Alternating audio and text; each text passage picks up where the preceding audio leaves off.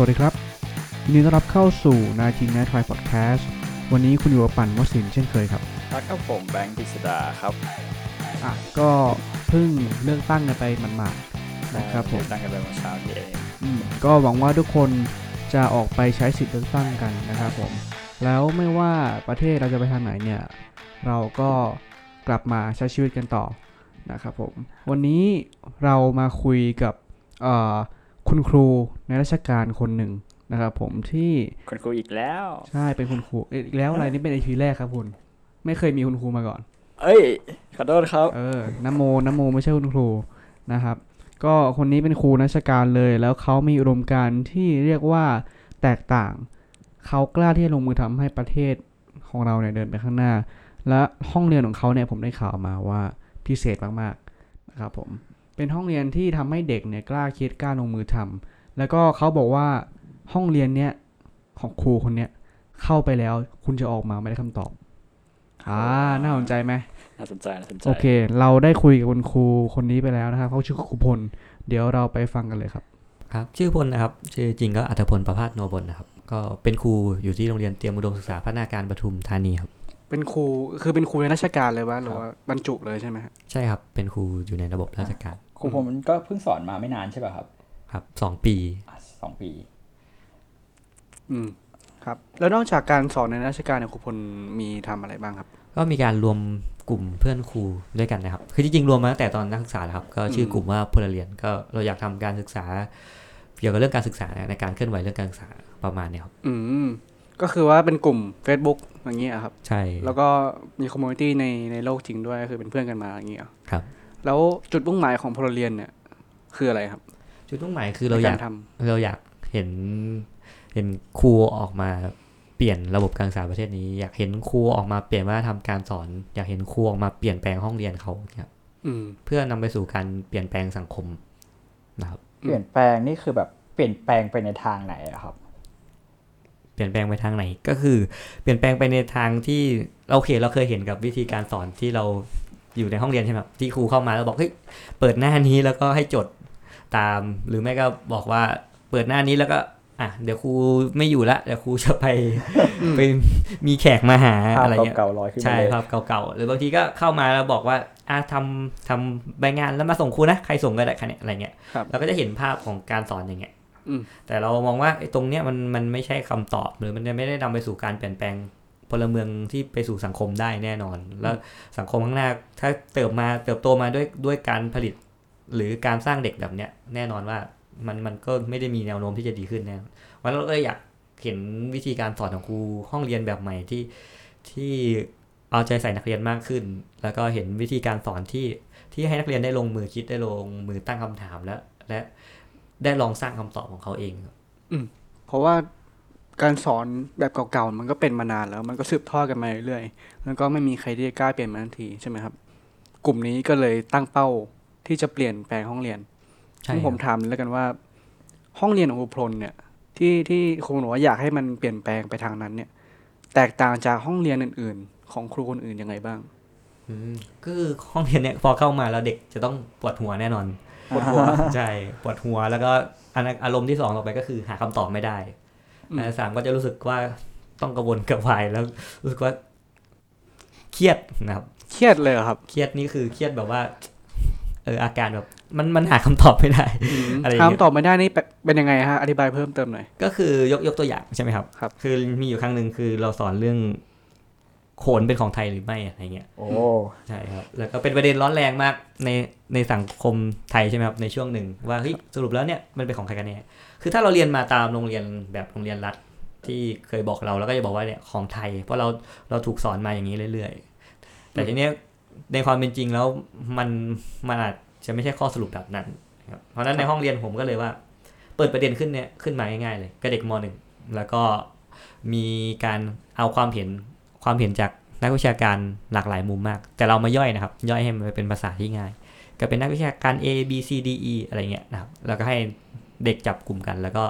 อ่านความเห็นของนักวิชาการแต่ละคนอืมเล่นๆเป็นแบบกระดาษโน้ตเล็กๆเนี่ยครับครับพอถึงเวลาแล้วก็อะพออ่านเสร็จลองมาคุยกันหน่อยว่า เราคิดว่าโขนเนี่ยเป็นของไทยกันไหมอะไรเงี้ยเพราะฉะนั้นถ้าคิดว่าเป็นเนี่ย มันเราใช้หลักฐานอะไรสนับสนุน ถ้าคิดว่าไม่ใช่เราใช้หลักฐานอะไรสนับสนุนเนี่ย เด็กก็จะต้องมีการคิดแล้วก็คิดถึงหลักฐานอีก ที่จะมาช่วยช่วย support ข้อมูลของเขาตรงนี้นะครับเพราะฉะนั้นพออ่านมาเสร็จคุยกันเสร็จ นักวิชาการแต่ละคนก็มีความคิดเห็นต่างกันไปที่เขาได้อ่านไป มันก็ทำให้เขาแบบเกิดอาการแบบว่าเครียดขึ้นมาละเครียดเครียดแบบแบบสนุกสนุกนี่แหละครับเครียดครูแล้วมันมันสรุปมันจะต้องตอบแบบไหนครูแล้วหนูจะเชื่ออันไหนได้อะไรอย่างเงี้ยครับ เราก็จะมีคำถามต่อว่าอะแล้วเราคิดว่า อันไหนที่เราน่าจะเชื่อถือมากที่สุด เพราะอะไรเงี้ยก็ชวนเขาคุย สุดท้ายเด็กก็เริ่มสรุปคำตอบว่ามันสรุปไม่ได้อะครูมันมันมีหลากหลายคำตอบมากเลยอืมอะไรเงี้ยมันก็จะเกิดการอย่างเงี้ยเกิดขึ้นเด็กแล้วบางคิดเด็กคิดได้ขนาดนั้นเลยว่าแบบมันสรุปไม่ได้ มันมีหลากหลายคำตอบ ใช่ใช่แล้วมันบางเราจังหวะกระตุ้นคือแบบ อยากจะหาคำตอบให้ได้มันก็จะมีบางกลุ่มเนี่ยแบบหยิบโทรศัพท์ขึ้นมาครูเนี่ยเว็บเนี้ยมันบอกเนี้ยอะแล้วลองดูเว็บอื่นยังไงก็ search search search อะไม่ตรงกันอีกแล้วก็จะเริ่มเกิดอาการแบบค รูเรียนกับครูนี่ไม่เคยได้คำตอบเลยเลยมันก็จะแบบมันก็จะบีนบีนแบบตลกตลกครับอะไรก็จะประมาณเนี้ยครับ อืมอืมว่าง่ายคือห้องเรียนครูพลน่ะ เข้าไปอะจะไม่ได้บอกครูพลจะไม่ได้บอกว่า อันนี้คือคำตอบถูกไหมครับ แต่ครูพลจะเหมือนป้อนข้อมูลให้เด็ก แล้วคุณไปลองคุยกัน ลองดิสคัสกันว่า เอ้ย ผมว่าอันนี้มันถูก ผมว่าอันนี้มันผิด ซึ่งคิดว่าแต่ละคนเด็กแต่ละคนก็คงมีคำตอบที่ต่างกันใช่ไหมฮะใช่ครับ ก็คือเราคือเรามองว่าท้ายที่สุดเนี่ยเราไม่ได้วางคำตอบไว้ว่ามันจะต้องตอบอะไร หมายถึงว่าตัวเด็กจะต้องไปตอบอะไร แต่เขาจะเป็นคนเลือกคำตอบของเขาเองจากชุดข้อมูลที่เขามีจากการถกเถียงจากเพื่อนเนี่ย จะเป็นคนที่เขาจะได้ตอบเองประมาณเนี้ยสอนเด็กให้มีทางเลือกทางคิด เออแล้วแบบนี้ไม่มีแบบเขาแบบความคิดต่างกันแล้วเขาทะเลาะกันบ้างเหรอครับ คือ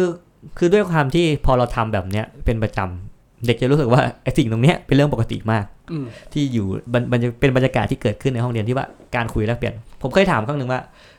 ชอบแบบไหนเวลาเรียน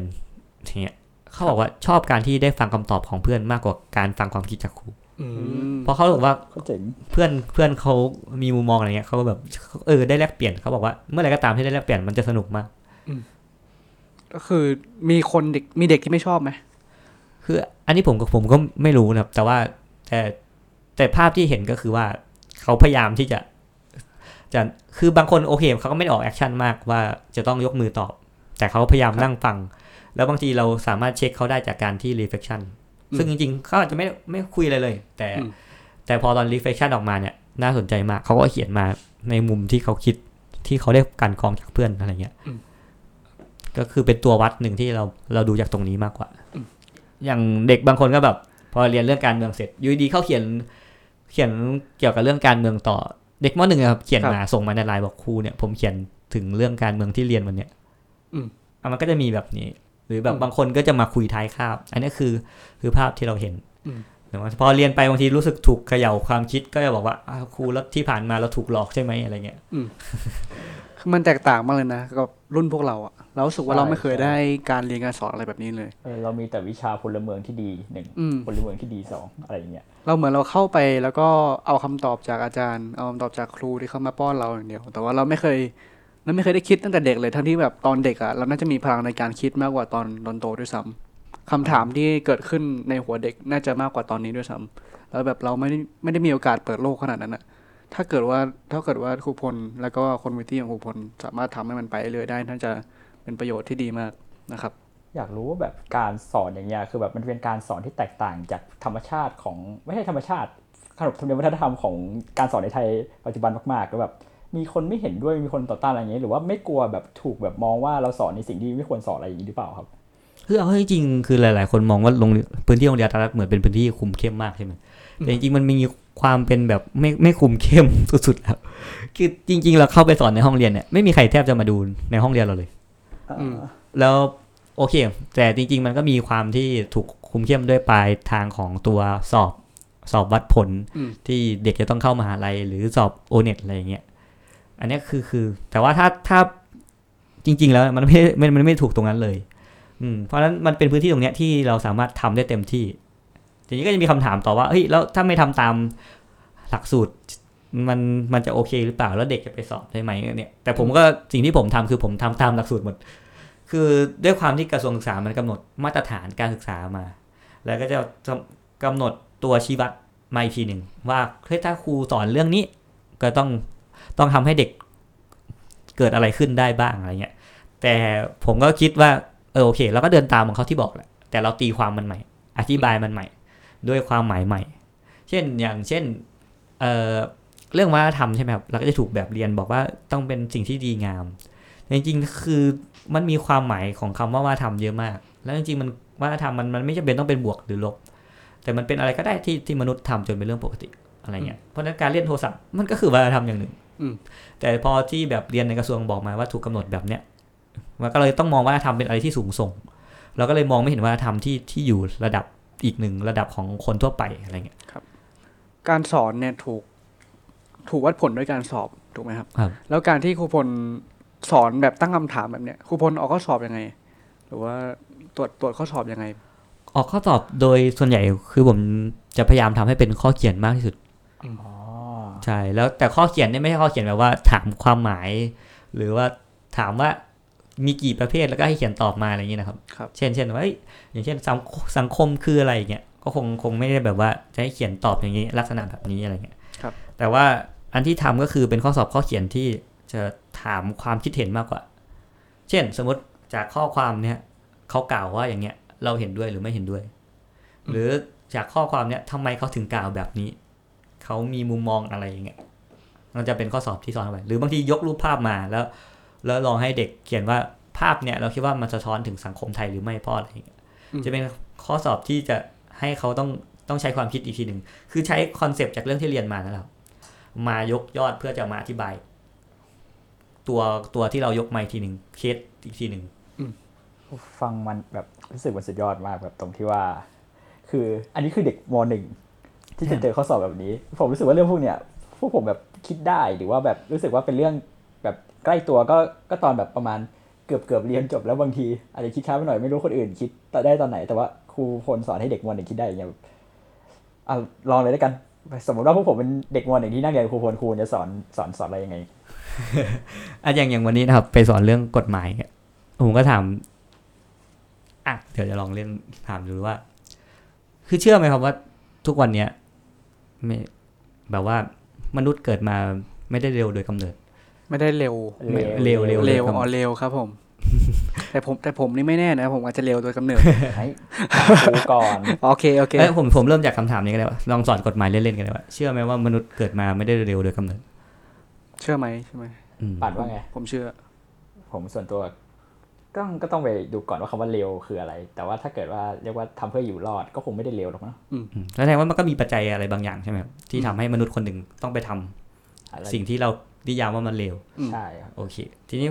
ถ้าผมมีเหตุการณ์หนึ่งนะครับครับเหตุเหตุการณ์ว่าอะสมมติขโมยเงินสิบาทเนี่ยถ้ามีให้มีการลงโทษเนี่ยออกกฎหมายลงโทษเนี่ยเราจะลงโทษยังไงหนึ่งโอเค มีการ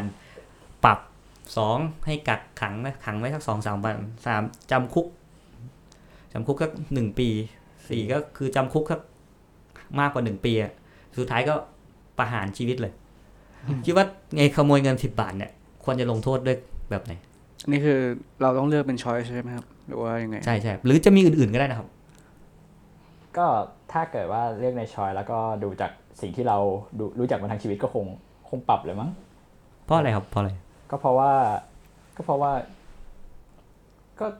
ก็แค่ขโมยเงินก็เลย ไม่ได้ทำอะไรร้ายแรงสิบาทเองก็เลยคงปรับอืมณตอนนี้ ครับ คิดอย่างนี้แล้วปั่นนะครับ ของผมก็ ถ้าให้เลือกในห้าช้อยจะคงเลือกอันที่เบาที่สุด แต่ว่าแต่ว่าเราอาจจะต้องคุยกับเด็ก ว่าว่าเขาจะให้มั่นใจว่าเขาจะไม่ทำอย่างนี้อีกและเขาเข้าใจว่าที่เขาโดนปรับเพราะอะไร อืมก็คือเลือกวิธีของการพูดคุยก่อนเพราะอะไร ใช่ใช่แต่ว่าก็อาจจะต้องมีลงโทษลงโทษบ้าง แต่ว่าอาจจะเล็กๆน้อยๆแต่ขอให้พูดคุยก่อน แล้วสมมติถ้าผมขยับตัวเงินขึ้นมาประมาณหนึ่งร้อยบาท เราจะเปลี่ยนวิธีไหมหมายถึงว่า ขโมยตังค์หนึ่งร้อยบาท ใช่ จากสิบาทเป็นหนึ่งร้อยอะตอนนี้ผมเป็นเด็กมหนึ่งอยู่สิบบาทหนึ่งร้อยทั้งสิบเท่าเนี่ย ใช่เงินขึ้นมาสิอืมก็อาจจะเพิ่มบทลงโทษ อาจจะเป็นปรับมากขึ้น แต่ว่าก็ยังไม่อยากให้ไปถึงขั้นขังคุกอะไร โอเค แล้วผมถามต่อว่าขั้นไหนถึงจะถูกเรียกว่าขังคุกได้อ๋อขั้นไหนเหรอสักประมาณหนึ่งล้านมั้งหนึ่งล้าน ขังคุกเหรออื้อหือคือจำนวนเงินใช่ไหมฮะ อ่า ผมมันหมื่นแล้วกันหมื่นหมื่นหนึ่งอืมทำไมถึงคิดว่าหมื่นหนึ่งควรขังทำไมถึงคิดว่าล้านหนึ่งควรขัง เด็กๆไม่มีหนีออกจากห้องเรียนครูว่าเหรอเนี่ย ไม่มีเหนียวไม่มี เด็กอาจอาจจะชอบคิดมากกว่าเราก็ได้นะหนีไม่ได้ครับ ผมล็อกประตูไว้อ่าอ่าพอเห็นภาพเลยว่าจะเป็นยังไง อืม อ่าตอบก่อนดิอย่าเพิ่งหนีดิ คุณจะหนีจากห้องเรียนแล้วอะไม่ถ้าเกิดว่าพูดจากอ่าสถานการณ์เป็นอยู่ก็คงเพราะว่ารู้สึกว่าตามแบบบริบทสังคมหนึ่งล้านเป็นจำนวนที่แบบมหาศาลก็เลยอืมก็เลยแบบควรต้องลงโทษให้หนัก แต่ว่าถ้าเกิดว่าตัวกฎหมายนี้แบบเกิดขึ้นมาเป็นแบบแรก ๆ แล้วแบบคือแบบผมไม่รู้ไงว่าจำนวนเงินมันรีเลทกับตัวกฎหมายตรงนั้นขนาดไหนแบบสิบาทอาจจะเป็นจำนวนที่มากพอให้ประหารชีวิตก็ได้อะไรอย่างเงี้ยอืม แต่ว่าตอนนี้ก็คือตัดสินจากสิ่งที่รู้มาโดยทั้งหมดทั้งชีวิตหนึ่งล้านก็โดนขังคุกแล้วกัน ก็คือเพื่อง่ายๆว่าคือเน้นว่าปริมาณเงินเยอะเท่าไหร่ ก็จะเป็นตัวใช้ตัดสินว่าควรลงโทษตามนั้นใช่ของผมอะมันจะเริ่มมันจะเริ่มทำโทษมากขึ้นก็ต่อเมื่อมีคนที่เขาเสียหายค่อนข้างเยอะ แล้วก็เขาไม่ยอมต่อการที่แบบถูกกระทำอย่างนี้ ผมคิดว่าอ่าถ้าเกิดมองเป็นเรื่องเรื่องเงินบาทใช่ไหมผมรู้หนึ่งบาทสิบบาทหนึ่งร้อยบาท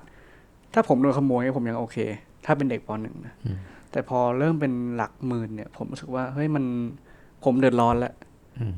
คุณทำให้คนอื่นเดือดร้อนอยู่ อันนี้ผมรู้สึกว่ามันมันมันเป็นสิ่งที่ต้องได้รับโทษที่มากกว่า เรื่องเรื่องเรื่องเรื่องเมื่อกี้ เรื่องแบบแค่การทำให้ตัวเองได้เงิน แต่ว่าคนอื่นไม่ได้เดือดร้อนแล้วผมมีคำถามตอบ ลองนิดนึงครับ เอาเลยครับผมแบงระค์หว่างสู้หรือว่าแบงค์ระหว่างคนขโมยเงินครับหนึ่งล้าน นะครับ รอบเดียวนะครับ กับคนขโมยเงินสิบบาทยี่สิบครั้ง อันไหนควรลงโทษมากกว่าถ้าอย่างนั้นโหหนึ่งล้านบาท ครั้งหนึ่ง กับยี่สิบาท เอ้ยกับสิบบาท ได้ครับเท่าไหร่นะยี่สิบครั้ง ยี่สิบครั้งสองร้อยแล้วสิบบาทยี่สิบครั้งไงเอ้ยใช่สิบบาทยี่สิบครั้ง อ๋อสิบบาทยี่สิบครั้ง อืม ปั่นปั่นไม่ปั่นก็ไปเรื่อยแต่ผมผมผมเริ่มเข้าใจแล้วว่ามันคืออะไรเว้ยเข้าใจผมจะเลือกอะไรดีหัวอกเด็กผมจะเลือกอะไรดี เออผมเปลี่ยน ผมเปลี่ยนเป็นแบบเท่ากันได้ไหมแบบผิดเท่ากันได้ไหมได้ได้ครับทำไมเพราะเพราะอะไรอย่างเงี้ยเพราะอะไรใช่ไหมครับ ผมรู้สึกว่าการเอาเอาเอาทำต่อเนื่องก่อนแล้วกันสิบบาทยี่สิบครั้งมันดูแบบ มันดูจะเป็นนิสัยเขาไปแล้วอะแล้วแล้วถ้าเราไม่ให้บทเรียนที่ สามารถเปลี่ยนเขาได้จริงๆอะมันจะยิ่งลำบากอนาคตเขาอาจจะ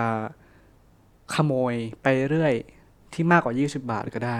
หรือมากกว่าสิบาทก็ได้อืมอะไรเงี้ยครับ ส่วนที่เห็นเท่ากับหนึ่งล้าน เพราะว่ามันค่อนข้างใหญ่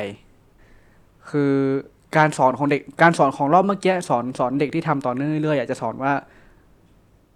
นิสัยอย่างเงี้ย ติดตัวไปจะไม่ดีนะอืม แต่ในในในเชิงของหนึ่งล้านบาทครั้งเดียว อาจจะสอนเขาว่าหนึ่งล้านบาทอะมันทำให้คนอื่นลำบากได้เลยนะ แล้วแล้วเขาจะแบบมีชีวิตที่แย่มาก เพราะว่าเขาโดนขโมยหนึ่งหนึ่งล้านบาทไป เราไม่ควรเห็นตัวเห็นแก่ตัวแบบนั้นสองคนละแบบ แต่ผมว่าอาจจะให้โทษเท่ากันได้ อืมอืมๆอะแต่อะเป็นคำตอบโอผเคมสำหรับผมก็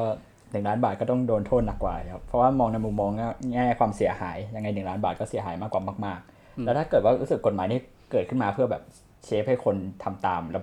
อ่าอยู่ในกรอบ แล้วก็ไม่ทำให้สังคมเสียหาย อะไรที่มันเสียหายมากกว่ามากๆก็ต้องโดนหนักกว่ามากก็คือใช้เกณฑ์คนละแบบนี่บอกว่าใช้เรื่องของการที่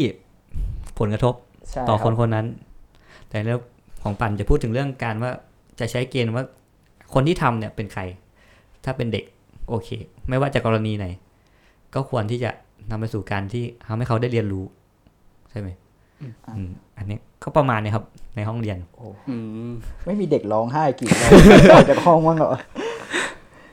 นี่คือเด็กมหนึ่งใช่ไหมฮะใช่ครับมหนึ่งแต่จริงๆก็มหนึ่งก็โอเคสมอนหนึ่งก็โอเคสอนมออื่นก็มีด้วยครับก็ประมาณนี้ว่าเป็นวัยกำลังดีที่จะได้ลองคิดอะไรนอกกรอบบ้างมีสอนเด็กโตกว่านี้มั้งไหมครับแบบที่เมื่อกี้บอก มีครับอย่างอย่างอ๋ออย่างเมื่อกี้นี่คือของม .4 เลยอืมล่าสุดสดๆร้อนๆเลย ครับ ที่ไปสอนเรื่องเนี้ยแล้วแล้วน้องเขาเอ็กเพรสต่างกับเด็กมหนึ่งไหมครับแบบ มีความคิดที่มากกว่า หรือว่าแบบไฟท์แบบหัวแข็งมากกว่าอะไรอย่างเงี้ย คือจริง ๆ มันอย่างอยู่ที่ว่าการปูของของเราด้วย คือผมเคยลองกิจกรรมเดียวกันเลย แต่มีการปูกับไม่มีการปู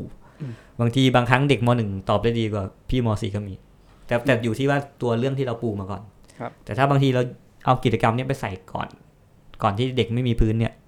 พอไปใส่เออมันก็เห็นผลเหมือนกันว่า เวลาเขาตอบก็จะเป็นอีกแบบหนึ่ง แต่โอเคก็ก็ไปได้แหละครับ แต่ว่าจะเห็นคำตอบที่น้ำหนักคำตอบอีกแบบหนึ่งเลยอะจากที่คุยกันมาเนี่ยรู้สึกว่าครูพลเป็นครูที่แตกต่างกับระบบการศึกษาตอนนี้ของเราเป็นอย่างมากเลยแบบรู้สึกว่าครูพลมีความรู้สึกยังไงกับระบบการศึกษานี้ที่เป็นอยู่ตอนเนี้ยครับอืมคือผมมองว่าผมผมรู้สึกมีความหวัง แล้วก็รู้สึกว่ามันไปข้างหน้าได้ได้ดีดีดีขึ้นแน่นอน คือด้วยความที่ตอนเนี้ย เราเห็นกระแสครูรุ่นใหม่ ต่างๆ ออกมาทำอะไรบางอย่าง เกิดคนที่อยู่แวดวงที่เข้ามา support เรื่องการศึกษาจำนวนมากอย่างเงี้ย เพราะฉะนั้นมันมันมีโอกาสที่ช่วยฉุดให้การศึกษาออกจากจากจากจากสิ่งที่ตรงเนี้ยออกไปได้ให้มันดีขึ้นกว่าเดิมได้แน่นอน อืมอืม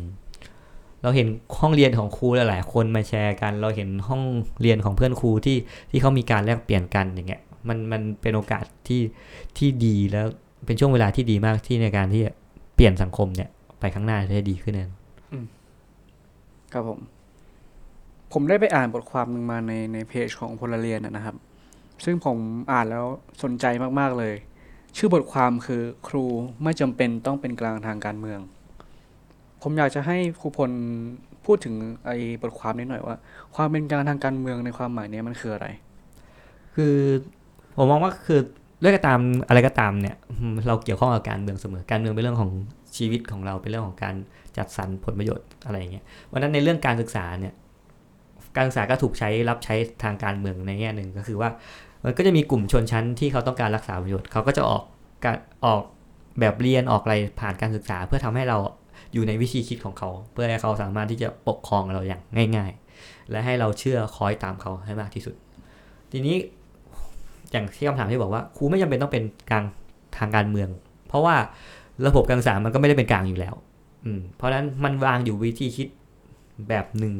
ที่ผู้มีอำนาจเนี่ยใช้ในการกำหนดเพราะฉะนั้นเราจำเป็นต้องเชื่ออยู่ตรงข้าม เพื่อท้าทายกับอำนาจตรงนั้น อืมเพราะถ้าเราก็ตามที่เราบอกว่าเราเป็นกลาง เท่ากับว่าเราเลือกที่อยู่ข้างเขาแล้วครับอืมอย่างเงี้ยอ่าคืออยู่ตรงข้ามก็คือเราจะแบบสอนเขาต่อต้านเหรอครับหรือว่า หรือว่าหรือว่ายังไงสำหรับผมถ้าสำหรับผมนะก็คือคิดว่าสอนให้เขาแบบ เราสอนทุกอย่างให้เขาแล้วให้เขาไปเลือกเอง มันจะไม่ดีกว่าหรออ๋อคือว่าคือต้องเข้าใจว่าสิ่งที่กำลังบอกคือไม่ได้พูดในถึงในแง่ของวิธีการครับ แต่พูดถึงในแง่ของว่าเรามองมองเชิงอุดมการมากกว่า คือถ้าถ้าถ้าที่ผ่านมาการศึกษามันอยู่ภายใต้วิธีคิดแบบเผด็จการ นั่นหมายความว่าวิธีมันก็จะไปกำหนดวิธีการสอนว่าเวลาสอนนักเรียนก็ต้องเชื่อแบบนี้คิดแบบนี้ให้ข้อมูลเด็กไปทางเดียว แต่ถ้าเราเชื่อว่าไม่เราไม่ได้เห็นด้วยกับทางเนี่ยแต่เราเชื่อว่าการศึกษามันควรอยู่บนฐานคิดแบบอุดมการแบบประชาธิปไตยนั่นหมายความว่าเราก็จะเชื่อห้องเรียนที่มีเสรีภาพ ห้องเรียนที่นักเรียนสามารถถกเถียงแลกเปลี่ยนกันได้ เพราะนั้นมันก็จะมากำหนดวิธีการสอนอีกทีอีกทีหนึ่งว่า โอ้นั้นเราก็ต้องเปิดข้อมูลให้เด็กหลากหลายให้เด็กได้ถกเถียง และเขาจะเป็นคนตอบเองว่าเขาจะเชื่ออะไร แต่ถ้าอย่างแรกเนี่ย เขาจะบอกเลยว่า เราต้องเชื่อแบบนี้คำตอบสำเร็จรูปมีไว้ให้คุณแล้วอะไรเงี้ยอ่าการที่ตรงข้ามก็คือการที่แบบเราเปิดเปิดกว้างให้เขาแบบสามารถเลือกสิ่งที่เขาเป็นได้ผมว่ายังไงมันก็ต้องต้องมีระบบครอบการศึกษาอยู่ดีใช่ไหมครับใช่ครับ ระบบที่มาแทนระบบเนี่ยที่ครูพลอยากให้เป็นมันเป็นยังไง คือผมว่า อุดมการณ์ที่ควรอยู่ภายใต้ระบบการศึกษาที่ที่ผมฟันถึงคือ มันควรวางอยู่บนฐานของความมองสังถึงสังคมที่มันยุติธรรมเท่าเทียมกัน และอยู่บนของฐานที่มันมองเห็นคุณค่าเพื่อนมนุษย์อืมร่วมกันตรงเนี้ยครับอืมที่รู้จักเคารพเห็นคุณค่าซึ่งกันและกัน ผมอยากให้การศึกษาไทยมันมีการตั้งคำถามกันมากกว่านี้ครับนี่ผมรู้สึกว่าห้องห้องเรียนครูพลเป็นห้องเรียนที่แบบได้ตั้งคำถามกันตลอดเวลา แล้วแล้วแล้วการที่เราป้อนข้อมูลไปเรื่อยอย่างเงี้ยบางทีมันมันมันทำให้เด็กหยุดหยุดเลยนะหยุดที่จะตั้งคำถามในในชีวิตในทุกอย่างในในรอบตัวซึ่งเงี้ยการหยุดตั้งคำถามก็เข้าทางกับการศึกษาตอนนี้ใช่ที่เขาโดนสั่งสอนมาว่าไม่ต้องตั้งคำถามนะ ฟังไปอืมเรื่อยใช่ มันคือสิ่งที่เป็นอยู่ตอนเนี้ย เออ แล้วถ้าเราอยากจะทำให้ทุกอย่างมันเปลี่ยนอะ ก็ต้องให้คนกล้าที่จะตั้งคำถามมากขึ้นนะครับ ก็ ขอชื่นชมผู้คนมากๆเลยว่าเอ้ยเป็นห้องเรียนที่เป็นตัวอย่างมากๆชื่นชมๆแล้วด้วยครับอยากให้ทุกห้องเรียนในประเทศไทย วันหนึ่งจะเป็นแบบห้องเรียนผู้ผลได้ครับนะครับอะแล้วจะไม่มีแบบให้เด็กแบบมีค่าบพักสมองบ้างเลยเหรออะไรนะ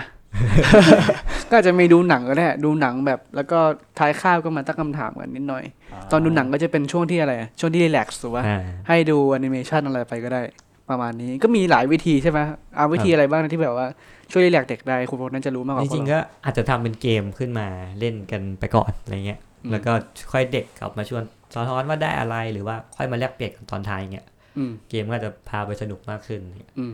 หรือหรือถ้าคิดไม่ออกจริงๆผมผมรู้จักเว็บหนึ่งอะไรเว็บอินสคูอะไรนะเข้าไปดูได้นะมันมีแบบว่าไอเดียเยอะแยะมากมายเลยอ๋อเราคุยกันไปแล้วในอีพีแรกไม่เนียน เออ ก็นั่นแหละ จริงๆ มันมีวิธีการเยอะมากเนาะทุกคนในการทำให้แบบเด็กเขาเรียนรู้อะไรมากกว่าการป้อนตำรานะครับผมชอบมากเลยการที่ทำให้เด็กสามารถแบบมีทางเลือกความในความคิดของเขาแบบว่าเขาสามารถเลือกที่จะเชื่อ ถ้าเขาอืมแบบได้รับข้อมูลอะไรมาเลยกันครับกรองมาดีแล้ว ทุกอย่างรอบตัวเขาแบบไม่ได้ขวางกั้นว่าเขาต้องคิดได้ไปในทางเดียวกันอืมชอบมากครับคำถามสุดท้ายแล้วผมว่าหลายๆคนน่ะรวมทั้งผมด้วยนะ ชอบพูดว่าแบบอยากเห็นการศึกษาไทยดีขึ้นน่ะอืมครูพลคิดว่า